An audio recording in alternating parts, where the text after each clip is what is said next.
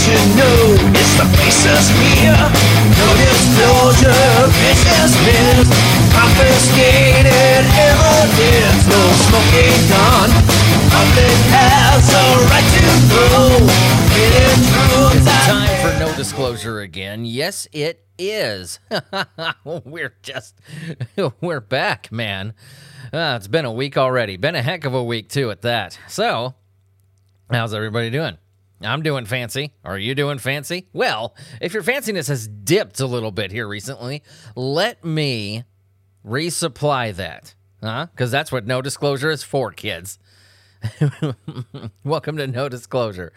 This podcast is brought to you by Anchor, Prevail Guitar Works, and Asylum eight seventeen dot com. This podcast is where we go on the news, see what's going on in the world, and based like fine, expensive turkeys in the sheer audacity and craziness that is our news media. People have to deal with a lot of junk in their lives, and with the climate things are in, No Disclosure exists to not only improve your level of inner fanciness, but to hopefully take your mind off the disaster for a while. So let's get into it, do what we do best, and have a little fun. Shake off your shoes and set that mental bag of bricks down in the entryway of my mind. And let's begin. So, we need to cruise and see what's going on in the weird news this week. Yes. What is this, episode like eight thousand? This is awesome. No, we're uh, we're creeping up on uh, episode one hundred, which is crazy. It's crazy. I can't believe No Disclosure has even lasted this long. I, I didn't think it'd make it past the pilot. I thought I would, you know, go insane way before this point. So uh, now that we're here, let's party with it. All right, let's see what we got here. First in the newsage, what is this? COVID nineteen inspires twelve hundred new German words like Geischenkondom or face condom? What? What the hell is this? the co- What the hell am I reading? The COVID nineteen pandemic has inspired a linguistic shift across the globe, introducing many phrases to the English lexicon, from social distancing to super spreader event. True. Germany, however. Hi, German listeners. How's it going? The number of new words inspired by the pandemic exceeds twelve hundred. Wow, that's a lot of words you guys came up with, according to a list compiled by the Leibniz Institute for the German Language. This is a dramatic increase from the normal two hundred or so words that annually enter the German language, according to the Institute. The lengthy list, assembled via careful monitoring of new terms as they appear in articles, is due to Germans' tendency to combine words together. For instance, I'm not even going to try that word. Corona mutation is kabolit, which is a mashup of the words corona, mutation, and area, and refers to a place where the coronavirus variants are quickly spreading. I want to... Okay, let's see what... A, I want to see the weird ones, because uh, just cruising this article here, I saw some weird stuff. Other intriguing combinations include the uniquely German Corona, which translates to Corona foot greeting, and describes the alternative to handshakes that many were forced to adopt. What? During the early stages of the pandemic, pandemic, Geischenkondom, or face condom, is one of several new words for masks, while Maskenstrottel refers to a mask idiot, or someone who fails to wear a face mask properly.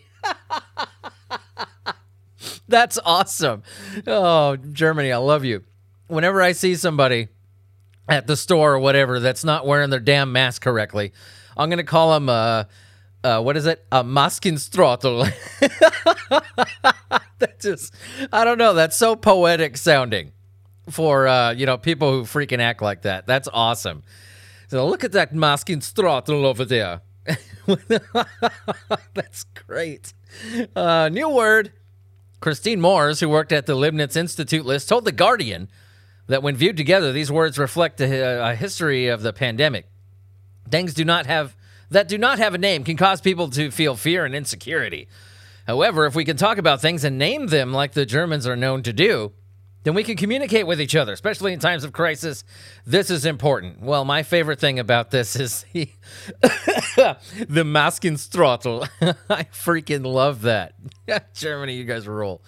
Uh, you are, uh, I don't know, you guys are a lot more poetic with your uh, pointing out douchebags.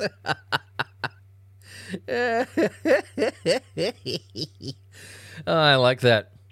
Uh, uh, a happy husky literally says no when asked to come from inside the snow. I always see, like, when you're on uh, when you're on YouTube and stuff and you look at, you know, uh, dogs who are really whiny and just kind of, you know, bitching, no, I don't want to. It's always huskies. Is that a husky thing? Like, they're always really vocal about not wanting to take baths or not wanting to. They just, real whiny babies. I want a husky. They're pretty doggies. Uh, new, uh, what is this? North Carolina woman adopted as an infant discovers her biological father is on the F B I's most wanted list after a D N A test. See? Again, this is why I don't want to do this D N A test stuff. This is why I don't want to do it. Cassie's all for it. Cassie has expressed many an interest, you know, in wanting to do this D N A test stuff. I'm terrified to do it because I know my luck.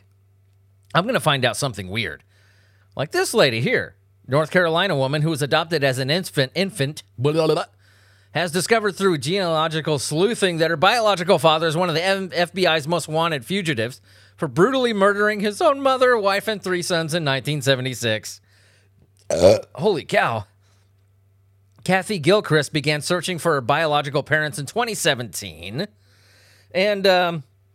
yeah, found out something very interesting. She connected with Susan Gilmore, a third cousin on her biological mother's side, whose knack for genealogical research helped her to dig deeper into Gilchrist's family history. Gilmore followed the clues that led to the revelation of Gilchrist's biological father, which was ultimately confirmed with D N A testing. Gilchrist recalled getting the news and asking Gilmore, "Is this somebody famous?"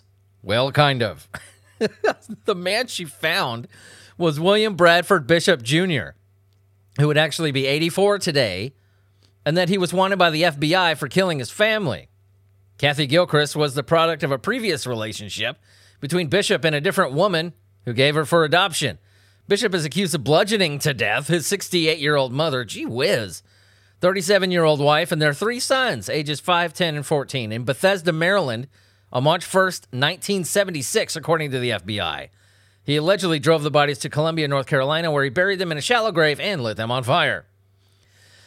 Oh, man. Okay.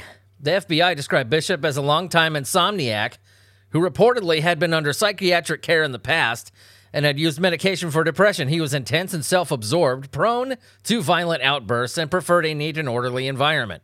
I- I'll, uh, yeah.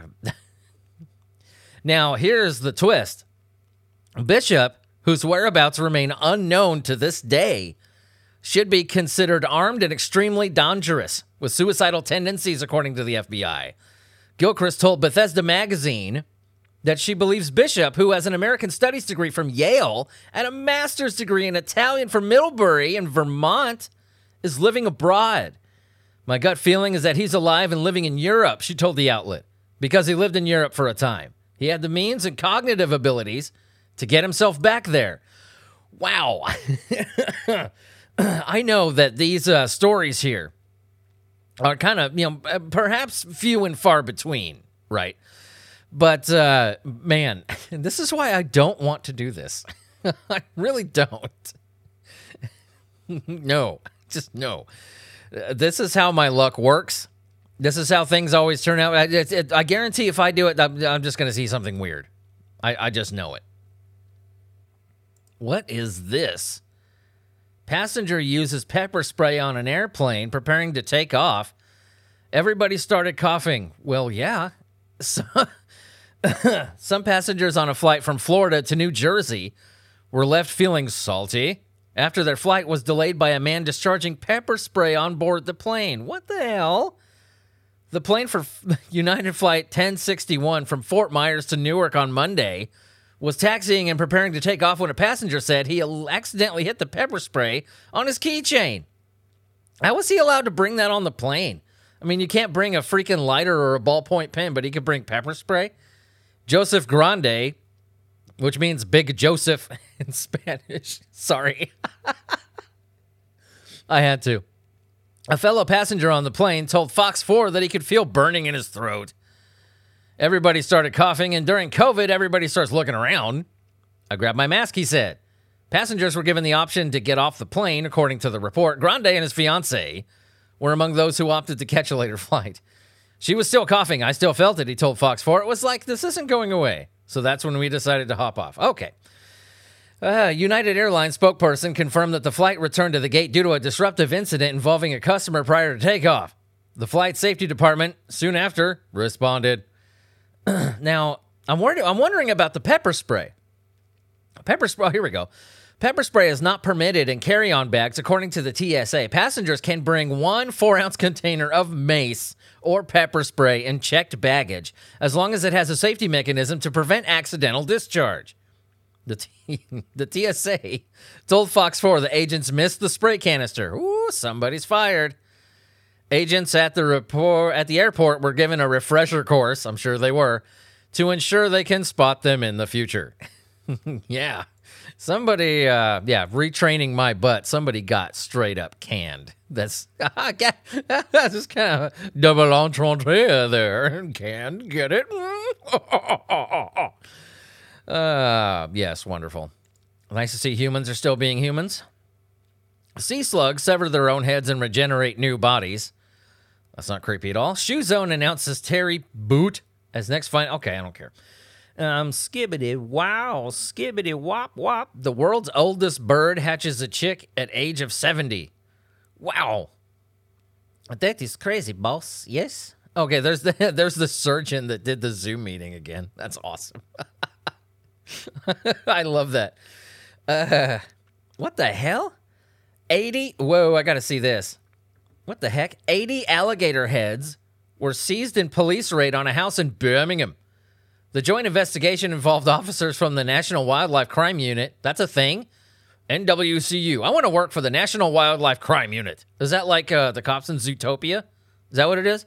And wildlife crime officer volunteers. eighty alligator heads, okay, have been... what do you need alligator heads for? Have been seized after a police search of a house in Birmingham. West Midlands Police said the raid took place at a property in Perry Bar on Thursday morning. Joint investigation involved officers from the National Wildlife Crime Unit, or, you know, the Zootopia cops, I'm just going to say that, and the force's wildlife crime officer volunteers. A statement said, we received information that the heads were being imported from abroad illegally and sold on through eBay to buyers all around the world at a huge profit to the seller. Why the hell would you buy an alligator head? What is just a weird paperweight? We carried out some crazy kung fu weapon? We can't, why, why would you buy one? Well, what use is there for one? Uh, okay, the warrant was conducted under the Control of Trade Endangered Species Act. Uh-oh. And a forty-four-year-old man has been voluntarily interviewed. Hmm. What? Why would you buy alligator heads? Is it a decorative thing? Is it? I got to see this. Uh, let me pull up Google. Why the hell would you buy alligator heads? What do people use these for? This is a thing. Gator heads have been preserved, sealed, and the backs painted black. Alligator heads are the perfect, unique souvenir for gator fans and the collectors of the weird and unusual. Cannot be exported. Uh, okay. Uh, I suppose everybody is into things. I have my stuff I'm into. But uh, that's that's a little Ed Geenish, don't you think? I mean, just collecting alligator heads. Like I said, you know, that's the only thing you can do. Either keep the teeth in and make yourself like a really weird, cool, like kung fu weapon, or just have a really gnarly paperweight. I mean, that's the only thing I can think of. Uh, neighbors soon. Let's see what else we got. Uh, mom is devastated after eight out of twenty-five kids turn up to daughter's birthday party. Well, welcome to how it was in the freaking nineties before everybody was lame. uh, I can understand how that sucks. You feel for your kid and stuff. You invite twenty-five kids to the birthday party for your, your kid. You know, only eight kids show up. But, uh, I mean, this is how it used to be, man. And kids, they're, they're not going to know, like what it was like when I was growing up. You have Valentine's Day at school, right? And, um, you know, everybody has their, it's, I don't know. It's just, it, it, it's what partially what made us what we were, what made us uh, tougher, I guess. And I was at the end of this. I'm a millennial. I, ugh, my spine shakes when I have to say that. I'm a millennial. So I was at the tail end of this kind of thing. You know, it's Valentine's Day, you're in grade school, whatever, and you have this thing that you made at the front of your desk to catch, you know, all the Valentines, whoever wants to put one in there. And it was kind of a, you know, not everybody was required to get one. Not every kid had to bring Valentines for the whole damn class. And, uh, you know, if you were the weird kid, the smelly kid or whatever, maybe you got the one or two charity Valentines. But, uh, I mean, it was it was brutal. Sometimes you did not get one at all. And it's just, uh, I don't know. I think uh, we're we're losing sight of that. And we're just, I don't know, man. I know that generations before mine were even tougher than that. And I'm sure that they would say, even having Valentine's Day in school, man, you guys are pansies, you know. But it has just been getting steadily worse, hasn't it? I mean, just last night, Cassie was talking about, um, like, uh, we're getting rid of Pepe Le Pew, Doctor Seuss books, you know, stuff like that. Stuff that we've grown up on and didn't think anything of it. Pepe Le Pew, I'd hate to jump on this bandwagon here, but Pepe Le Pew was kind of fucked up. I mean, he's like forcing himself on this woman. I am coming to find you. You know, he was just, he would grab the cat, you know, and just start making out with it. Pepe Le Pew, that was, he was a little forceful. I, I, I'm not agreeing with the Pepe Le Pew thing. But I'm just saying, I, I kind of see that one. I do. I mean, he was like two steps away from raping. Pe- come on. Uh, come on. Pepe Le Pew was kind of fucked up. You got to admit. But, uh, you know, banning all this stuff and all that. But no, uh, no, there's no discussion on what's going on with, uh, you know, I... Uh, One of the most disgusting things that the government has ever done was the P M R C. If you guys don't know what that was, it crept up in the late eighties, early nineties. The government, a bunch of senators' wives got together. This really happened. Youngins. Bunch of senators' wives got together who had too much time on their hands, apparently. And uh, they said that music is what's contributing to the death of American values. It had nothing to do with them dropping bombs on other countries for no reason, screwing over the American people and pocketing all the money they possibly could. It had to do with the music that we were listening to, apparently. And they singled out a bunch of bands, a bunch of different groups and stuff like that. Uh, and their aim, headed up by Tipper Gore, was to, and direct quote here, this is what she said, to either place some kind of, uh, put some kind of uh, warning in place or restricting content. Those were her words. Basically, the government was saying, we're going to take your fucking music away because we don't like the things that they're saying. Now, you can get into a lot of this, but what happened was their poster boy at the time that they wanted to make an example of was Dee Snider. And they hauled his ass in, and, uh, you know, they had this big court thing on T V, and he's talking to, you know, the Senate and all this. They're trying to shut down. They're, the government straight up said at one point, we are going to tell you what kind of music to listen to and not to listen to. It was messed up. But what they didn't learn in their research was that Dee Snider was clean, he was sober, and he spoke English fluently. And they were not ready for him. Uh, they, in their, you know, impeccable government research, did not realize they picked the absolute wrong person to put on the other end of the stand.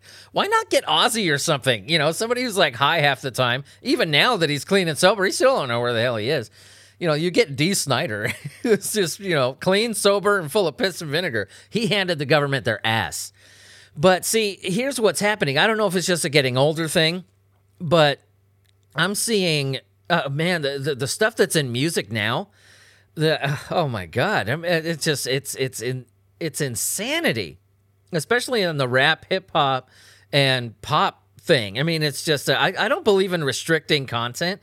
I believe in free speech and all that. But why are we banning this stuff that we grew up on and we ended up just fine? And they're completely ignoring. Uh, forgive me for the X-rated language. But they're completely ignoring everybody's listening to a song called Wet Ass Pussy, right? And the, that gets on the charts for some reason, and we're banning Doctor Seuss. It's like, where are your priorities at? Anyway, maybe I'm just old. You know, maybe I'm just old.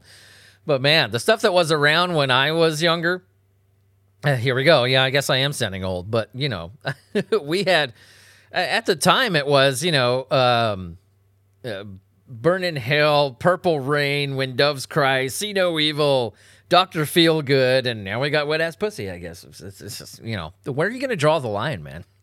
Anyway, here we go. But yeah, uh, how, I don't even know how this whole rant started. It's just that we, uh, yeah, we're we're a bunch of freaking ninnies now. I don't know what the hell happened. Could you blame my generation for it? Probably our parents. I don't know whose fault it is, but it's got to stop, damn it. Uh, it's kind of like the, you know, after the Columbine thing, right? Uh, it's like after the whole Columbine thing. Eric Harris and Dylan Klebold, uh, before they went and shot up Columbine High School, they listened to Marilyn Manson and played Doom. Yeah? So did about a million other people, too, right? That didn't go shoot up their school. Uh, uh, I'd hate to side with a psychopath like Michael Moore, but, uh, you know, he, he did have a point when he said Eric Harris and Dylan Klebold also went bowling that morning. So, you know, why did the government say, you know, it's, you know, less about Marilyn Manson and more about bowling? Huh? There could be some hidden aggression there in the game of bowling, right? No one ever looked at that. That's a little extreme. But uh, I just, man, when you see, at the long and the short of it, I'm just going to say this. When you see things crashing and you know it's not going to end up working out, it's it's such a helpless feeling. It really is that, you know, the uh, the government or all these Karens or, you know, whatever's causing this, it's not going to do anything. It's just going to make people feel even more oppressed and pissed off. Could be the point. This could be all a plan. I don't know. Anyway, uh, man deserves knighthood for shepherd's pie. I don't know anything about shepherd's pie. I'm from America, guys. I'll have to look it up to see what even, you know, shepherd's pie is. Burger King causes stir on International Women's Day, saying women belong in the kitchen. Oh, my God. Seriously? What the hell, Burger King? Is this real? Burger King has sparked outrage over their International Women's Day post on Twitter, which says women belong in the kitchen and was intended to promote female chefs. Chefs. Okay, I, I understand that. You're wanting to promote female chefs. But you don't say that. Don't say they belong in the kitchen. Uh, there's a difference between everybody getting butthurt about everything and people just being stupid. Burger King, this was dumb. March eighth is International Women's Day. And to celebrate, many people have been sharing posts and photos of inspirational women on social media. But a post by the fast food chain Burger King in the U K has caused controversy online. Writing on Twitter, I gotta see this. They shared their message, women belong in the kitchen, you dumbasses. They later followed this up, adding, if they want to, of course, yet only twenty percent of chefs are women. We're on a mission to change the gender ratio in the restaurant industry by empowering female employees with the opportunity to pursue a culinary career. The tweet has gone viral, garnering over seventy-seven thousand likes, and more than twenty thousand, quote, tweets. Women belong in the kitchen. Oh, my God. Yep, I'm seeing it on Twitter. It's right here. Wow. The K F C gaming account replied, the best time to delete this post was immediately after posting it. I agree, K F C. Which, uh, K F C, it's kind of funny that, uh, you know, when you're being called out by K F C, after all the fucked up shit they've been accused of, even recently, that's pretty bad. When K F C is dogging you on Twitter, you got problems. To which Burger King said, oh, they make it worse, too. I guarantee it. Why would we delete a tweet that's drawing attention to a huge lack of female representation? And they still, it's like they still don't get it. We thought, how does this stuff get overlooked? It was no, was there not one person at the office that raised his hand and was like, what the hell are you guys thinking? We we thought you'd be on board with this as well, K F C. We launched a scholarship to help give more of our female employees the chance to pursue a culinary career. It's like even after being called out by K F C of all people, they didn't even notice it. That's, wow. Uh, not everyone was upset about the tweet, though. People, you know, yeah, I'm, you know, but yeah, that's a, uh, I mean, I'm not upset about it. It's just uh, some dumbass thing that they said. They didn't mean it, probably. It's just that they were so dumb they didn't They didn't realize what the hell they were saying. I get it. You're wanting to empower female chefs. The ratio is off. There's not enough female chefs and stuff like that. I get it. Your intentions were good there. But you just... There's a difference between, you know... I draw a line there with everybody becoming a, you know, just a freaking wuss in the world nowadays, and all these Karens changing everything, and you know, all that crap, and us just going along with it. Government saying, "Okay, we'll ban Doctor Seuss," burp, burp, burp, burp, burp, while everybody's listening to wet ass pussy, and you know, uh, just the company saying, "Dumbs, this was stupid." Burger King, what the hell is wrong with you? You don't. I understand what you're doing, but you don't fucking say it like that, dude. My God. Uh, Lord. What? Uh, Burger King, good job there. You had one job. You had one job, Burger King. Okay. Let's see what else we got. That was kind of awesome. Uh, let's see. On the Mirror in the U K, Amazon customer is in stitches after asking delivery driver to hide parcel from kids. Don't care.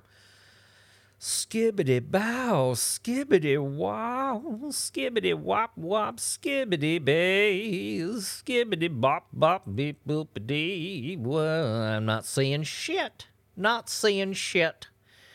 Ah, greedy couple shamed for tacky wedding invites that demand guests give money. We read that one already. Okay, let's go to another website. Mirror, you're usually my go-to guys for almost like guaranteed different crazy news. I guess not today, right? Okay. Um, and uh, I don't know why I still have N P R on my uh, bookmarks list. No idea. Uh, they haven't up N P R. You guys really got to step it up. You have they haven't updated their website in one hundred years. Uh, there's a seasug thing. Wow. Gee whiz. Humans, I'm a little disappointed. We're not uh, doing any crazy wacky shit this week. Ah, okay, we need to go to, um, let's see. Let's go to V T. V T, for me, is kind of the new uh, kind of the new Mirror. Remember how we always went on the Mirror and they always had something new, right? V T is kind of like uh, turning into that for me. Uh, teacher shows off her... No, I don't care. Um, wow. Little light today, guys. A little light. Oh, I see a picture of Robin Williams. Gotta read this. I don't care what it is. Robin, I actually heard about this. Uh, that's true. I thought it was just uh, one of those rumors. Rob, apparently it's true. Robin Williams made every company he worked for hire homeless people. His booking agent has come out and said, as if we didn't already know how incredible Robin Williams was. Apparently his booking agent has shared a story of the late actor that cements his legacy as one of the kindest men in Hollywood. Many of us, uh, you know, we, we have a special place in our hearts for the late actor. Thanks to his hilarious and heartwarming perform- performances and, well, everything.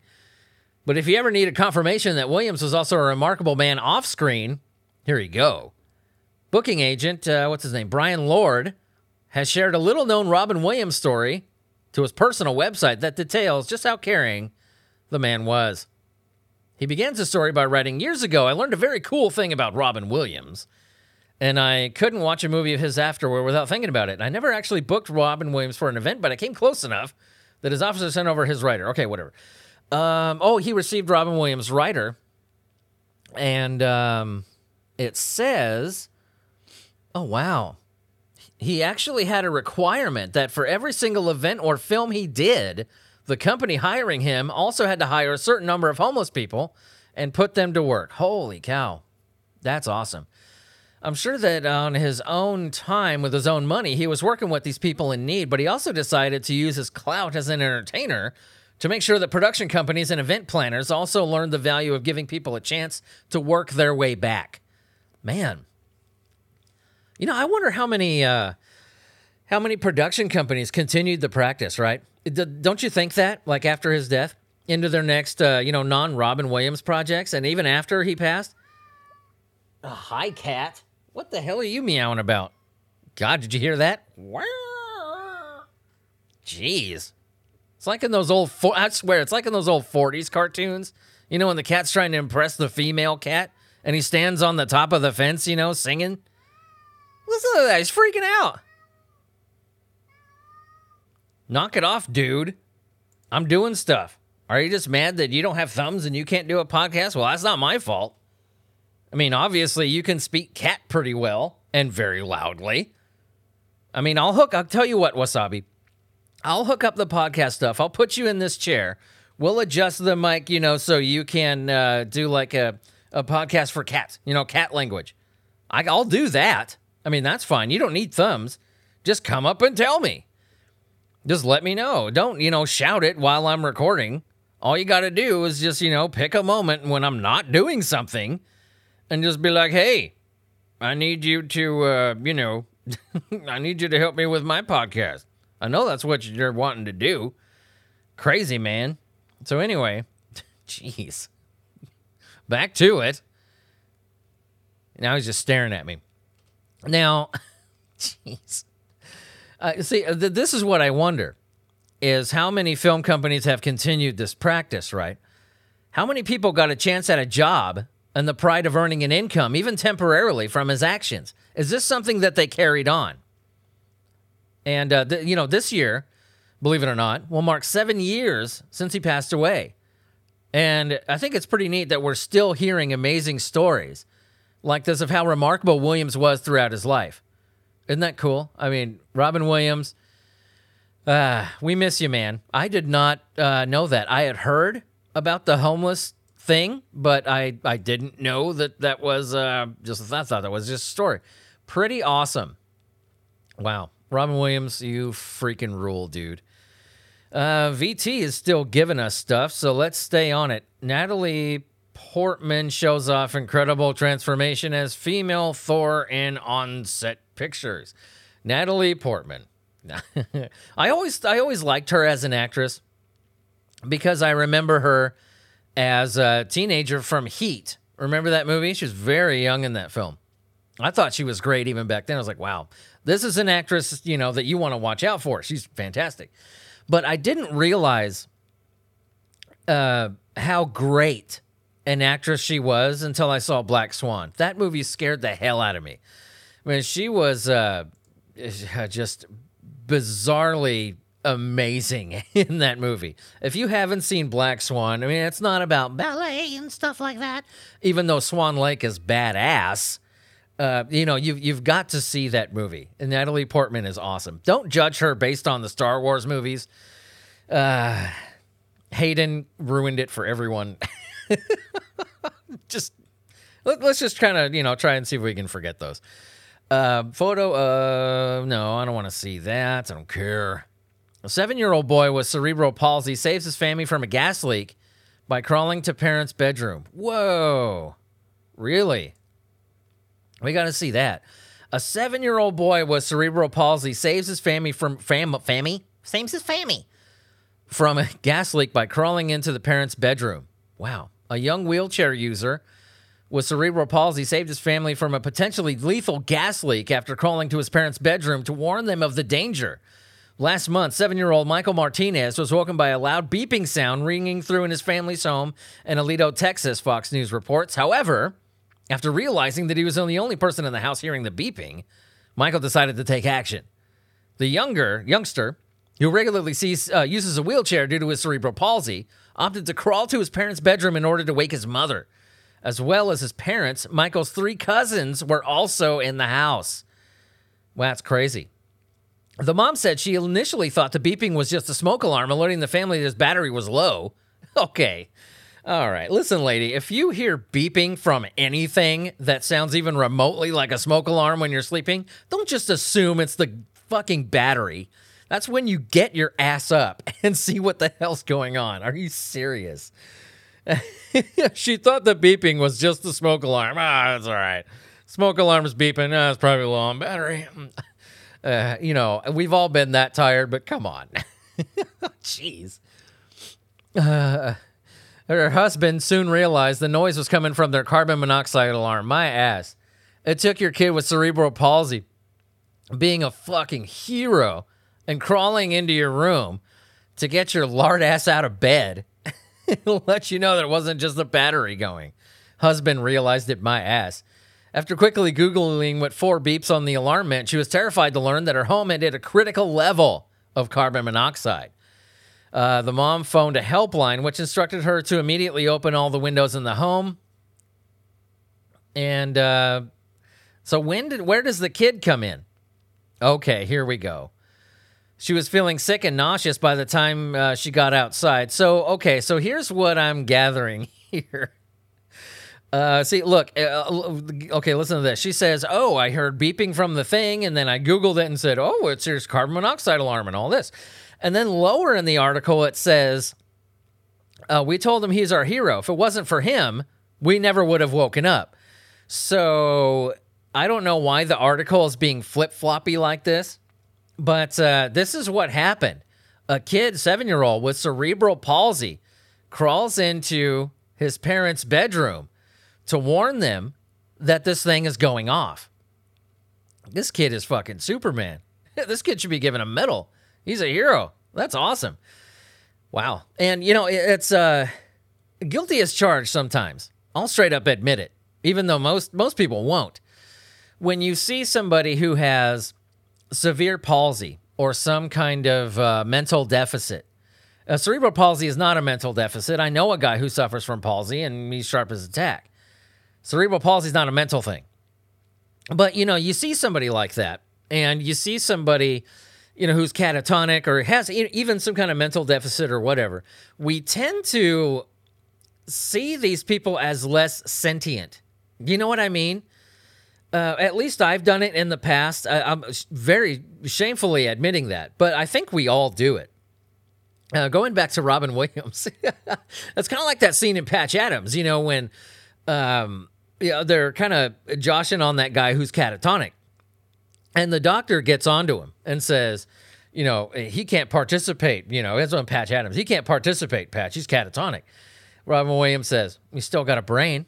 You know, maybe he wants to participate. Good way to think. I think we tend to, uh, well, you know, I, I think I, I said it the... most eloquently that my brain can come up with something and, you know, and use my mouth words and face hold to come up with stuff. Uh, I think it, I, I did say it, uh, you know, the, the best there is that we, we tend to see people who have conditions like this as less sentient. But, uh, you know, that's the, that's, that's pretty amazing. It really restores not only my, you know, respect for people who, uh, you know, have palsy and stuff like that, but, you know, a kid who suffers from this kind of thing, you wouldn't think that he would be, you know, that the seven-year-old kid with severe palsy would be as badass as that, right? I mean, get out of the wheelchair and crawl to the parents' bedroom. Uh, your parents who apparently hear beeping from what they think is the smoke alarm battery dying, and just decide, hey, you know, it's okay, we'll check it in the morning. So this kid has potentially saved, you know, his entire family's life. So hopefully his fucking mom will realize, hey, if it's in the middle of the night and you hear beeping that sounds even remotely like the damn smoke alarm, you get your fat ass up and you check it. Don't wait for your seven-year-old, you know, who's crippled with cerebral palsy to come in and save your ass. But that's uh, that's awesome. Way to go, little man. You're a fucking hero. You rule. Somebody give that kid some kind of award or certificate or something. I want the N F L. I want, you know what? I want the W W E, whatever it is now. I don't I don't watch wrestling anymore. Haven't since the heyday. But I want one of you guys. Get John Cena over there. Find out who this kid's fucking hero is. You know, The Rock or some shit. And send him over there. That's freaking awesome, man. A Nicolas Cage. Wow. What is up with Nicolas Cage, man? Has he worked off this tax debt yet? Has he? Has he worked off this thing yet? Can, can we get back to him making some really good movies? Uh, what is this? School of Rock child star. Ah, what's going on with the School of Rock kid? Kids. I know what happened to a couple of them.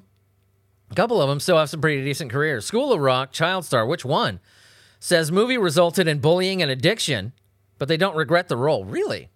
A child star from School of Rock has opened up about their role in the oh three film, resulted in them suffering from bullying and addiction. The revelation comes after the release of the documentary Framing Britney Spears, which has prompted other child stars, such as Mara Wilson, to open up about how they were treated by the media at an early age. Which one is she? In an interview with the New York Post, Rivica Reyes, who at the age of ten starred as the uh, bassist, Katie. Okay, I know which one she is. And the movie alongside Jack Black opened up about the hardships that this early career success brought them. Okay, I know who she is. Uh, they felt unsafe existing. It caused bullying and all that kind of stuff. Uh, actors said they were sexualized as a child, and even I, you were not sexualized in School of Rock. Maybe by the industry.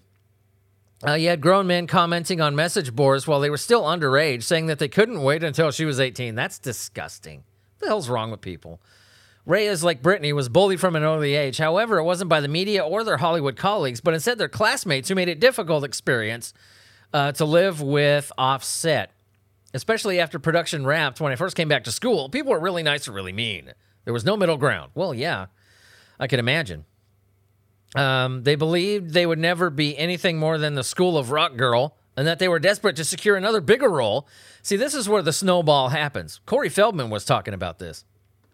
He, uh, and I agree with him, you know, wants to push for some major restructuring on how we hire kids, you know, for T V and movie roles, which I agree, Corey. I agree with you on that. Um, if you look like uh, look at kids like Judith Barcy, who... Uh, that was more her dad than her, but, you know, she wasn't armed with, even Macaulay Culkin talked about this too, that they weren't armed with more of that, you know, they were taught in schools and they had teachers come on the sets, you know, and stuff like that. They made sure that these kids were educated, but no one ever, uh, Macaulay Culkin said this, no one ever, he said that no one ever sat him down and told him, hey man, this ain't real life. This is such an overblown thing. And no one ever taught, sat him down and told him, you know, about the industry and how it is and how, you know, you're just working a job. And, you know, someone really needs to make this a part of the uh, experience when you're dealing with child actors, because look what happens to them after they grow up. I mean, look at Jonathan Brandis, the shit that happened with Corey Feldman, Gary Coleman losing his damn mind. You know what I mean? This must be really tough on these kids, especially girls, man. I can't imagine. But, uh, Uh, it, uh, you know, um, Jodie Sweetin, you know, people like that. It's just uh, crazy. It leads into uh, addiction, some really wicked stuff. Uh, she says she never regretted starring in School of Rock. It was nothing but love and support from the, well, at least she's saying that the people on the crew, and she's even praising Jack Black herself, uh, himself, uh, that, uh, you know, everybody as far as the, because it usually goes the other way. You know, you usually hear about the film crew up to some gnarly shit. But she said everybody on the film, it was a great environment to work in. It was just uh, no one prepared her, which I, I, I do think that film companies should consider. No one prepares them for life after the film. You know what I mean? For fame, how to deal with that shit. There are adults who obviously have no idea how to deal with this crap, who, you know, aren't even equipped to deal with it. I think, uh, you know, we're with child stars, we're really overlooking the psychology of the whole thing. So I I agree. But uh looks like we're out of time. Wow, we booked this episode, didn't we? We were flying, man. Wow, it's over already. So, jeez. This is why I do double events sometimes, because I get done. I'm like, man, I can still go. I can go another forty, you know. But we got to end it. So that's it for this week. And remember to go on. A, okay. I cannot speak. Let's go backwards in time. Ready? That's it for this week. And remember to go on asylum eight one seven dot com. That's asylum eight one seven dot com for all things me and no disclosure related. If you wish to support the show, smash that little support button or head to patreon dot com slash asylum eight one seven, where you can get everything from outtakes, entire bonus episodes, and early access to shows before I unleash them on the world. Speaking of Patreon, shout out to my patrons, the Kunkel Homestead YouTube channel, Michelle, Donald, David, you guys keep this thing going. Thanks for listening, and we'll see you next time. Bye-bye, my babies. I love you all. And be fancy. And now Wasabi is asleep. You sleeping? Oh, did I wake you up? Jeez. You can start meowing like crazy anytime. What, are you done? Awesome. the faces here. No disclosure, business is confiscated.